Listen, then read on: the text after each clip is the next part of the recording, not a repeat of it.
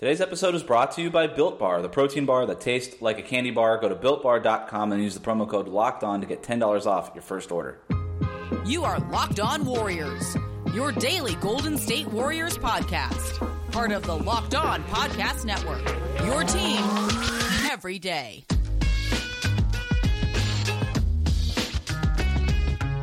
Welcome to Locked On Warriors, your daily podcast on all things Warriors, part of the Locked On Podcast Network.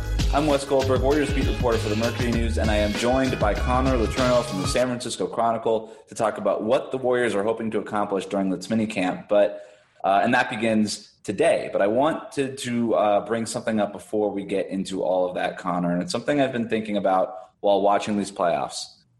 I think Draymond Green is going to have to play even more center next season. I know the Warriors get credit for spreading the idea of a playmaking five but what guys like Nikola Jokic and Bam Adebayo are doing as full time playmakers at center, I think it's clear that these new contenders have passed the Warriors by this, uh, uh, you know, after this season, and that Steve Kerr probably needs to and is probably planning to play Draymond more at center next year. The question is whether or not he should start at center. What do you think? That's an interesting question. Um, I haven't thought a lot about it. Um, my initial reaction is no. I don't. I don't think he should start in the regular season as center. Um, I just think, even though I understand your argument, I understand why it might help them win games. I just don't think that at this stage in his career, you can ask Draymond to um, shoulder that much responsibility on both ends right now. He's he's uh, struggled with injuries the past couple years. It seems like his body is kind of I wouldn't say breaking down, but it's it's showing some wear and tear. Um, he's 30 years old now, and this is someone who plays bigger than his body. And if you look at guys historically who play like that, they tend to nosedive in production earlier in their 30s. And the Warriors, especially given how much they're paying Draymond, really don't want that to happen. And so I think you need to guard against that as much as possible. I think you try to limit him, limit the toll his body takes in the regular season so that he's at his best when it really matters come playoff time. Um, and look, you know, I think they're going to have other options at center. I mean, Marquese Chriss was one of this team's best players toward the end of last season, which isn't saying a lot, but it's it was true. He, I think he he showed that he can play 25 minutes a night and and eat up solid quality minutes for you in the regular season. And then all reports are that Kevon Looney is at or near 100%. Um, and we'll see what, what that actually looks like. But if he's close to 100%, I mean, Draymond doesn't need to be playing a lot of center in the regular season, in my book. I would I would argue that because uh, Draymond played 43 games last year, played just 1,222 minutes all season long. We were around them. We know that they were resting Draymond. His per game minutes were low. It wasn't just because he played fewer games because of injury. Um, it kind of feels like they were building toward him maybe playing more center. And I'm not saying that he necessarily needs to start at center. That was me just more framing an argument for the sake of this podcast. But I think he certainly needs to play more center. Like this ending the halves with the death lineup thing, it was a, it was good while it lasted and it worked and it got them to a point. But I think that the Warriors are in a new kind of tier in the Western Conference. Like th- this isn't like they're not going to be able to sort of ride out the 82 game regular season, do just sort of do the best they can, whatever, just roll the ball out there and then wait for the 16 games in the playoffs. Like they don't really have that luxury anymore and I think they're going to have to really compete with these teams in the West. Like the Lakers are going to be good, the Clippers are going to be good, the Nuggets are going to be good. Like I don't know where I don't know where the Warriors really fall in the Western Conference, but it's not even a given that they make the playoffs necessarily. I would say. I mean, I, I think you and I both assume that they will. I think that they will, but it's not a given. You know, they're one injury away from maybe not making it. But um, Draymond over the last few years, like the most he's played at center during the regular season is twenty one percent of the time. These are you know basketball reference stats. Where you look at guys like Bam Adebayo for the Heat he played power forward during the regular season, so that would be the model, but he at least played center 44% of his possessions. Anthony Davis, who basically it was a big headline that they they kept playing him next to Dwight Howard and JaVale McGee, played center 40% of the time in the regular season. So to me, I think Draymond needs to get at least closer to that, uh, just because you look at what is happening in the league, and I, I guarantee, like Steve Kerr is paying attention to this stuff, and if you have like guys like Bam Adebayo, who are like the evolution of Draymond Green. Well, the Warriors have Draymond Green, and if they could just play him at center, granted, it depends on who they play at power forward, right? But if they could Right. play him at center a, a little bit more often, instead of less than a quarter of the time, closer to you know forty percent of the time, I think that's going to give them a real advantage going into this next era of the Warriors, where they don't have Kevin Durant, they don't have all like Andre Iguodala and the strong bench and all these things that can bail them out. I think they just need to lean into their best lineups more often. Well, there's also a trickle down effect, right? Because um, we already know that Paschall is best at best at the four, and it, they haven't been great uh, historically playing together. Because when Draymond's playing the four, Paschall struggles at times playing the three, and so um, if you that's can why Paschall is working on his three point shot, right? Is is Exactly. make that less But- of an issue. But it, I, I, I do feel like even if he improves his three point shot, he's always at his core going to be a 4 Mhm. And so, if you can, if you can clear more space or more time for Paschall at the four by by playing Draymond more at the five, I think that's a win as well. And if you draft, I mean, also if you draft someone like Deni, you know, who we've talked a lot about on these podcasts, you know, Deni really is a four. You know, you know, he's a he's kind of a secondary ball handler out of that four, and so you know there there could be a, a little bit of a logjam at that spot, and you know you got to be creative with getting people on the floor. No doubt, and and that also has an effect on what they do with free agency, the draft, all these things too. And and I, I just you know if we're talking about getting Eric Paschall more minutes, who I think right now is one of their five best players, right before the draft, before free agency, I would say it's the core four and Paschall. That's your best five players on this team right now. It's probably better to allocate more minutes to Paschall than it is to even a guy like Marquese Chriss or Kevon Looney or these other like good players. But if you're just trying to play your five best guys the most the most possible minutes, that's the way to do it. I think. Yeah, no, I agree. Um, I mean, there's so many what ifs still. I mean, we don't really even know what the roster is going to look like. Um, but uh, you know, this this mini camp, which officially starts tomorrow, Wednesday. Um, they checked into their hotel on Monday, but they they have a 48 hour quarantine, and then we'll start scrimmaging and practicing as a group tomorrow. Um, it's I think a lot of people don't think it's important solely because Draymond and and Steph aren't there for family reasons, but it's still, there still are some significant things in terms of evaluating the roster, um, and I think they're going to glean things from this mini camp that can help inform their decision making come free agency and the, the rest of the offseason. Uh, you know, how does how does Kevon look? Does he look like he can be you know a fixture in that center rotation? Um, how's the back end of the roster looking? Like uh, Juan Toscano Anderson and Mychal Mulder and Ky Bowman, they look like guys you need to make room for in that 15 man roster. Um, those are those are things that I think they can learn in the next two weeks, even without Draymond and, and Steph. I want to talk about how this affects the Warriors offseason next. This is Locked On Warriors. Speaking of centers, on tomorrow's episode of Locked On Warriors, I'm joined by Andrew Bogut to discuss his thoughts on LaMelo Ball and playing center for the Warriors. Connor, before we uh, left, we were talking about what this mini camp means for the Warriors and things like that. We'll, we'll dive deeper into that later on in this show. But you also mentioned things that they could do with free agents, and, and you know this mini camping a chance to evaluate the current roster before they head into the draft and free agency and whatever this offseason is going to be for them. Uh, and to me, I think regardless of whether or not Draymond Green starts at center or plays more or plays more at center, closes games at center, I think he'll certainly close games at center. I have a feeling he's going to be playing more center next year. I just we know Steve Kerr is a progressive coach when it comes to these things. We know that Draymond Green, I, he's 30 years old. I get it, but like they kind of rested him for a reason. I think they're going to at least try it, and I think what you'll end up seeing is sort of the Bam Adebayo model that the Heat rolled out, where Bam was playing power forward for a majority of the regular season with a floor spacing five uh, next to him in the starting lineup.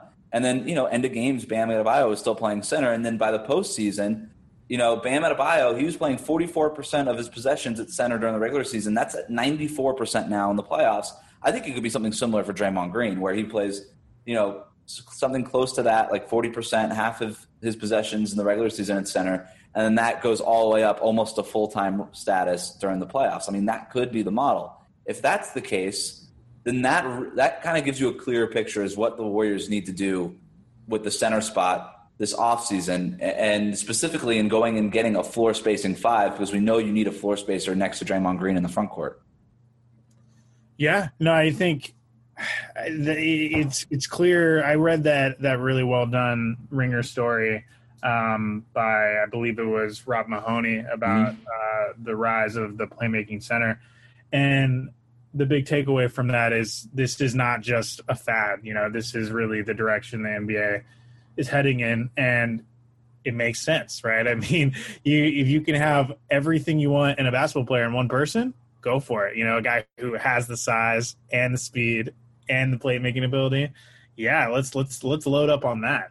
Yeah, and I think we we kind of keep focusing on the offensive thing for obvious reasons here too, but defensively, the Warriors were so bad on defense last year, and I'm not blaming Marquese Chriss for that. Like he was very far from the problem. It was really a point of attack issue for Golden State.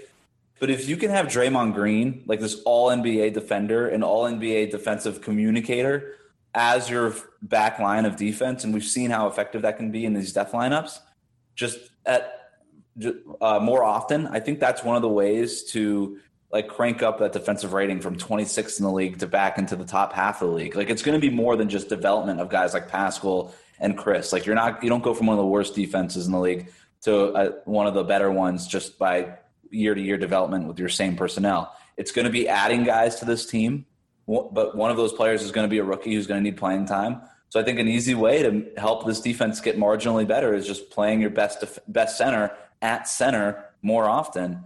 Um, but in, in I, I kind of want to go back to this free agency conversation too, because like if you need a floor spacing five, I think that also solves some of those offensive concerns where the Warriors are going to have to shoot more threes. Like, not only are they behind in how much they're playing their small ball center at center, I think they're behind at how many three pointers they take. Like, we've seen that, like, the league pass them by. Uh, you know, as you've got like teams like the Rockets and the Raptors and the Celtics just like throwing up threes as much as they have. The Warriors went from the, you know, leading the league in three pointers to sort of being at the league average this last couple of years. So if you get a floor spacing five, like, let's call it Aron Baynes or Meyers Leonard, or if you use the trade exception on Kelly Olynyk, not I think that kind of is a two birds with one stone thing where you have the floor spacing five next to Draymond Green, so he doesn't have to play center full time and really do all the wear and tear. But he's all, but you're also providing this offense with the needed boost that it needs. Yeah, no, and that's these are all things that they're going to be taken into account, and um, that's why I, I think minicamp is more important than people are giving it credit for because look, this is the only time the Warriors are going to have their group together the entire offseason. We're talking about a period of nine months, nine plus months. Uh, and so, yes, you know, the stakes aren't super high up from an X and O standpoint because there's no regular season games for another three plus months. But, you know, it's an opportunity to see how guys are physically, to see who took the offseason seriously and who didn't just, you know, lay back on their couch and you know get fat. Um, and uh, these these these uh, observations that they're going to make over the next couple weeks i think are going to go a long way and just kind of uh, ironing out what their priorities need to be in the offseason. Because at the end of the day you can think you know what's up but until you actually see guys in person you you you're not going to fully feel confident about the direction you're going in if Eric Paschall's three pointer is really developed, if he goes out there in a drill and makes like 80 of 100 three pointers or whatever it is that they you know deem as acceptable there, yeah, that changes a lot of what you do at the power forward spot, even at the center spot. If Kevin if Kevon Looney goes out there and looks like Kevon Looney of the playoffs two years ago, well then maybe you're just like, well, there's our starting center, problem solved. He could play next to Draymond Green, no issues we're going we're to be incredible defensively. Again, getting Kevon Looney back at 100% would dramatically improve that defense. Um, yeah, I think there's a lot of things there. Uh, but is it one of those names? Is there another name when you when you're looking at mini camp? You know, like you said, they are going to begin. We're recording this on Tuesday. You're hearing this on Wednesday, so they're they're starting group workouts today. Uh, Steph, Draymond, obviously are not going to be there, but who to you is the most interesting player in mini camp? Um, it has to be Klay, right? Uh, just because it's his first time playing in any sort of group setting in 15 months. I mean, this guy has not played since Game Six of the 2019 Finals, uh, and so it's been such a long hiatus for him. And this is someone who is so unaccustomed to having to sit out. You know, he had never missed more than a couple weeks at a time his entire career until now Um, and you know, an ACL, a torn ACL, is a serious injury, and in the past, it, it could kind of derail players' careers. But there's been enough advancements in the surgery for it in the past decade or so that um, players are coming back, especially players who are still in their prime, are coming back at or near 100%. If, anyone can do that, I, I think it's Klay. He's an Iron Man. He's he's shown that he's diligent in his rehab. Um, but hey, you don't know until you actually see him. So I think it's going to be important to see just how he moves uh, and and how he uh, how fluid he is over the next couple weeks, um, so that you can kind of quash any lingering concerns about that knee. Yeah, I mean, he's obviously going to go out there and make three pointers the way he always has. I don't think that's an issue. It's really like what you were just saying. How is he moving laterally? How uh, where, where's his speed? Where's his quickness? Because he was the guy that would take on the the opposing ball handler so that you can hide Steph Curry, right? Defensively, can he? Does he still have that lateral quickness to do that, or is that going to be more of Andrew Wiggins' responsibility next year? And is, does Klay Thompson become more of a guy who guards the second best, you know, offensive player in a game or whatever? Uh, I think those are legitimate questions with Klay. And like you said, like guys are bouncing back quicker from those things recently. Um, but it's still something you need to look, look, at. One thing we know is that he has been diligent. Like this is he spent most of the the last year in Southern California rehabbing. Like he's not on social media a lot. He's not really screwing around. Like we know that he's trying to get back to the court because the other thing was he thought he was playing the best basketball of his career right before he got hurt in those NBA finals. I don't know if he's going to get back to that level, but if he can, that's going to be huge uh, for the Warriors. I think we keep talking about like how they replace Kevin Durant and all these things. The answer is obvious, and I think it's Klay Thompson. Like you could just give Klay Thompson more responsibility. When Kevin Durant got to the Golden State, what was the big question that people were asking Klay Thompson? Are you going to have to sacrifice? And of course, he had the famous quote of "I'm not sacrificing shit." But uh, it, was wrong.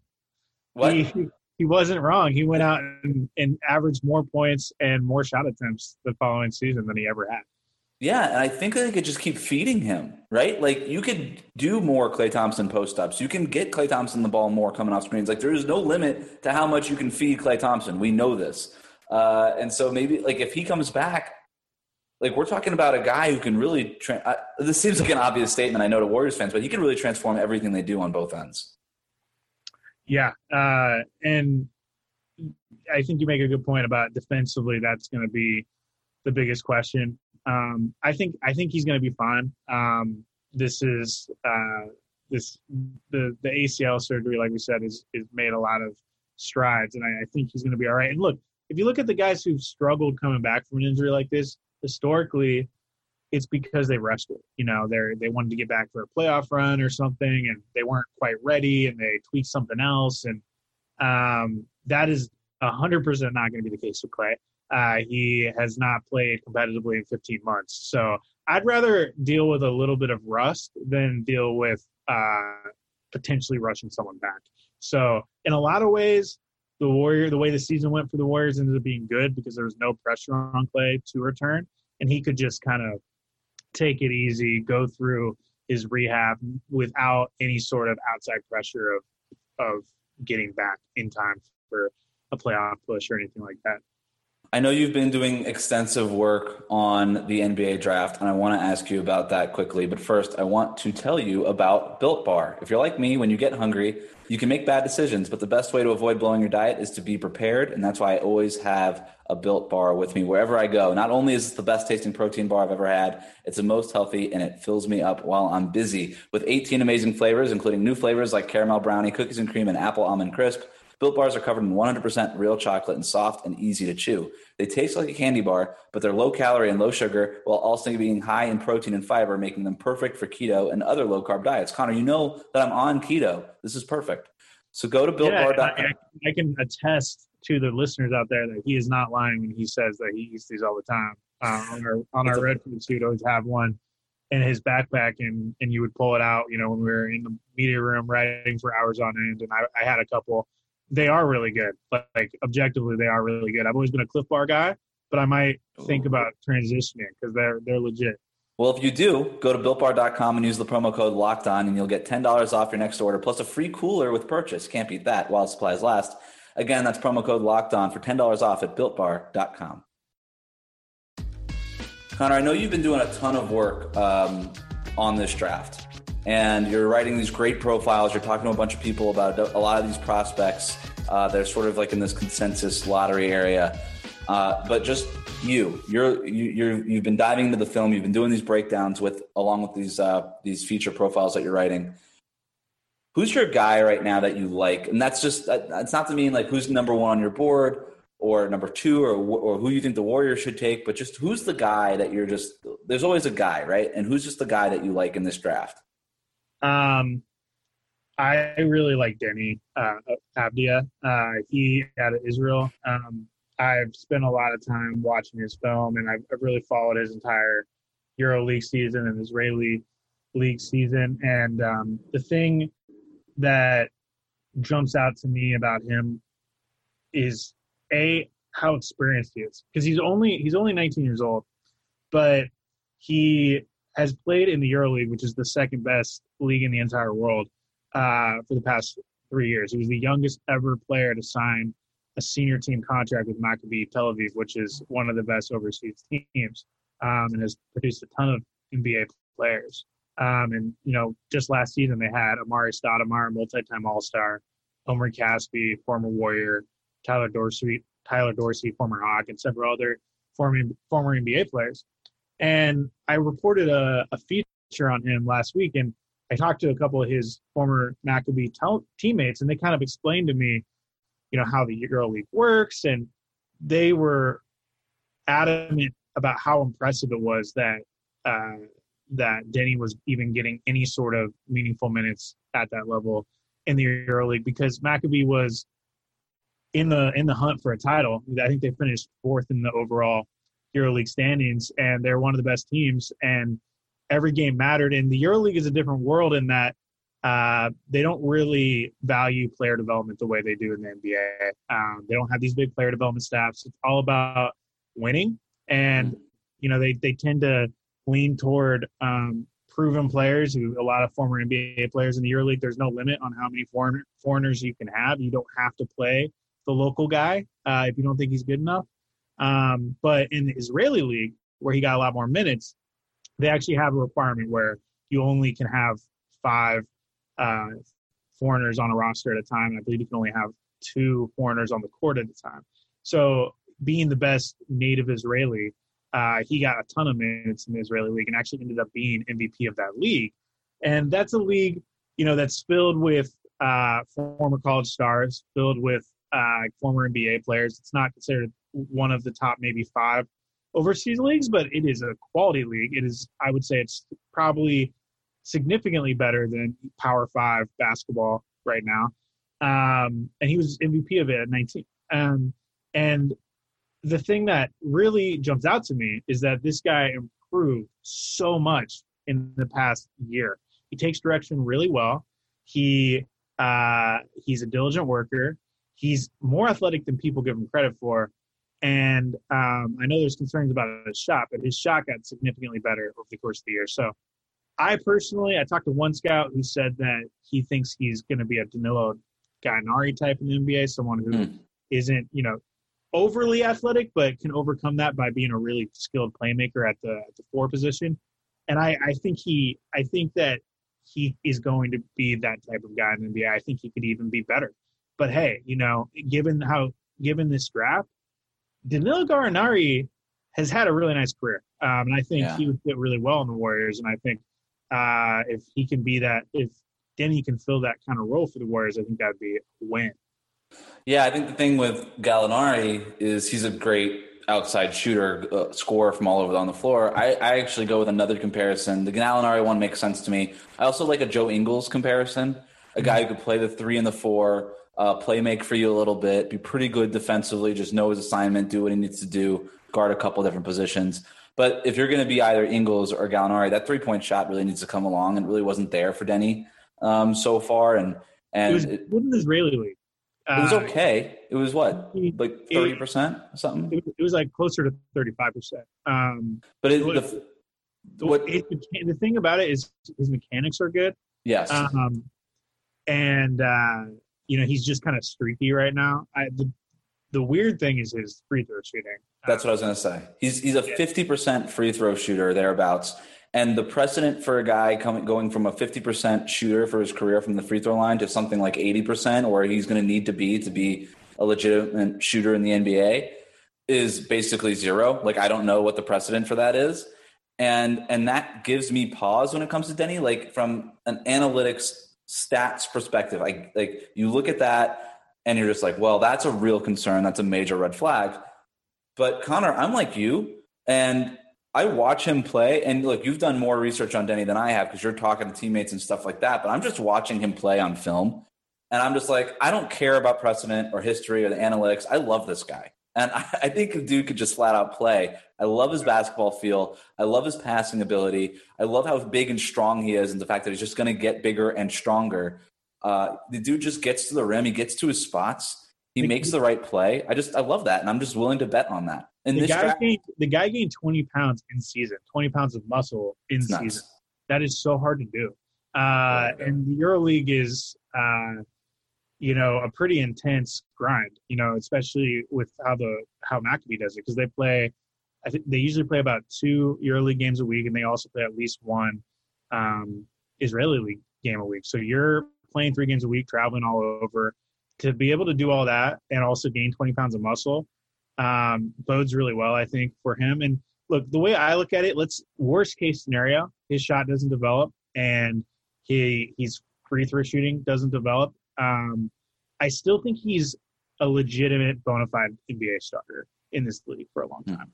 Um, I think he has a really high floor because he's so skilled and uh, he's going to be big enough and he's going to be smart enough to to handle what he's going to see in the NBA. Um, you know, he's he. I think I actually think he can be a plus defender in the NBA. Yeah, um, me too. And uh, you know, I think you could put him on an NBA court tomorrow, and he's going to help you. I, I, I believe that. Um, and I agree. Only, I mean, only, the guy yeah. yeah, from college. Um, so um, and you know, and it's not just the EuroLeague. Like this guy has also he's done well at every level he's been in. I mean, he he uh, he, he, he led Israel to gold twice at the Euro, EuroLeague U8 U20 championships, which Israel's obviously not a basketball powerhouse, so that's a huge feat. And then he uh, was a two-time MVP of major uh, basketball without borders camps, and you have NBA prospects coming through those all the time. And he was MVP twice. Um, I, I, think he has a true track record. He's the son of a coach. Um, and everything I've heard and read about him is just like he takes direction really well. He, you know, has a good mindset. He's dealt with a, a microscope for a while. I mean, he's he's kind of a god in Israel. Israel loves its basketball, and uh, he's the biggest NBA prospect they've ever had, and he's a big deal. And yeah. he's been handling it, taking it in stride. So I love I, I feel like I I might be getting a little hyperbolic here. No, you're you're gushing. Do, uh, you're you're gushing over Deni right now, Connor. No, no I, really like, I really all, like. There's I, no one. There was no one else in this draft that. Yeah. Um, I think has his floor. And I have. I have. I have said about Deni. I understand that we have a consensus top three and why when it, when we're talking about Edwards, Ball, and Wiseman. I don't know why Deni isn't making up the consensus top four, and I think people are starting to get to that point nationally. I just he is flawed, no doubt, but so the other three, and I think his ceiling is just as high as those guys. I really do. The truth if, is, if he shot seventy five percent from the free throw line instead of fifty five percent, he probably would. But people are really yeah. scared off by that number, and I don't. I understand why, but I honestly don't think that's as big a deal as people are making it. I think he. I think he I think that he's going to learn certain things about breathing and and, and you know getting in the right place mentally uh, for free throw shooting, and he'll get better. I mean, his shot is not bad. It's really right. Bad. It looks good. It looks good. Yeah. Um, all right, I want to get out of here, but before we do that, Connor, I want the listeners to get to know you a little bit better. Uh, tell me, what was your least favorite class in school? Ooh, uh, my least favorite class was math. Uh, I was, I'm just very much uh, I've always been kind of a creative. Like I'm, I'm, I was always into writing and and art and those types of things. And then the math component, I just always struggled with. I mean, I got through calculus, but I don't know how. It was always, it was always uh, a really big chore. And it was like in high school, every single day I would wake up and I would dread math class. I just hate it. I would, and then once math class was over for the day, I felt so much better. I was like, I hated it. So, um, math. Uh, I stopped doing my math homework by junior year. I was like, I don't even want to spend time doing this. I knew my future would not involve math. I said, no matter what I do in life, I am not doing math, no matter what. And I just, I just gave little. I still took like AP um, trigonometry, or what? What's the one with uh, the triangles? Is that trigonometry? Yeah, yeah. That's I took that and I got a D or a C in it, and I was like elated. But my least favorite class was biology because that's like math on steroids, like science. I just I like watching like documentaries and and even like reading about it. I don't mind it, like articles and stuff. But like to learn what a mole is, like I just you lost me. Like the the the periodic table, I just don't have the head for it. I can't do any of that stuff. Uh, I couldn't stand biology, and it's the only class I ever got uh, caught cheating in. Oh wow! I can't believe you're admitting that on the air right now. Um, well, I don't think. I think. I think the statute of limitations is up. yeah, I mean, so, yeah when you're 16, I don't think we should be held accountable for things we did when we were 16. Um, uh, everyone is kind of learning and growing at that time in their lives. So, or cheating in biology tests. Um. All right, Connor, you and I will both be covering minicamp for the next almost two weeks here. You can read my work at the Mercury News. You can read Connor's work at the San Francisco uh, Chronicle. Follow Connor at Twitter or on Twitter at con underscore chron. Remember to subscribe to new episodes of Lockdown Warriors wherever you listen to podcasts. Please rate, review, and say nice things about the show. Thanks to Built Bar for sponsoring the show. You can send your comments and questions to me on Twitter at WC Goldberg or email them to wgoldberg at bayareanewsgroup.com. Thanks for listening and stay safe.